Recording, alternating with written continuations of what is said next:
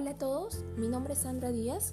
Hoy quisiera comentarles una breve reseña de un gran escritor llamado Mario Vargas Llosa y su primera obra, La ciudad y los perros.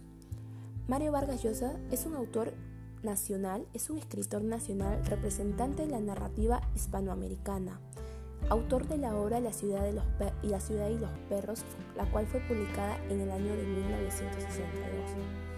Esta obra tiene vital importancia para la carrera de Mario Vargas Llosa debido a que fue la primera obra que publicó. La ciudad y los perros es una obra que refleja la violencia en la sociedad, en particular la educación de manera violenta que se efectúa en un colegio militar situado en la ciudad de Lima. Inicia, tal como ya lo mencionamos, en un colegio militar de Lima dirigido a un grupo de cadetes, en el cual se genera un plan para robar un examen de química. Para esto, deciden que Cava, uno de los estudiantes llamado Cava, sea quien robe este examen. El plan se lleva a cabo y pese a que tuvo éxito, se dejaron rastros de dicho delito. En este caso, sucede que al realizar el robo del examen, se rompe una luna, dejando varios vidrios en el piso.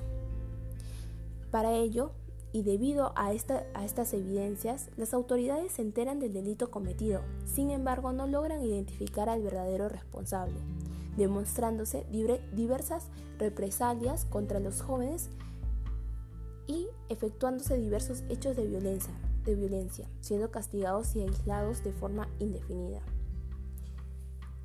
Tras este castigo, uno de los alumnos, llamado Ricardo Arana, quien no pudo soportar la sanción que estaban recibiendo, decide denunciar al responsable Cava, determinándose que el responsable sea sancionado con la expulsión de manera permanente de la escuela.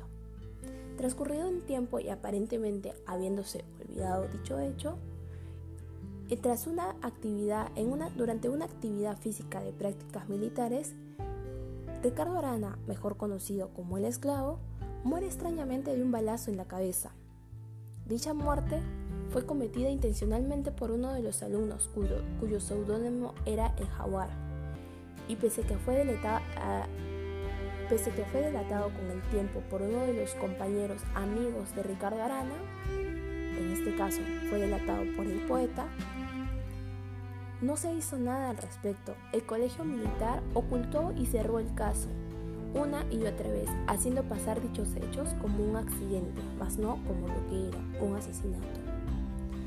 Es una obra que cuenta con diversos capítulos, en el cual hay una trama de violencia y lo que sucede durante un colegio militar lleno de corrupción, violencia, y es una crítica real a la sociedad. Los invito a leer esta narrativa, la cual les va a satisfacer y llenar de muchas expectativas conforme vayan leyendo. Espero volverlos a encontrar. Muchas gracias.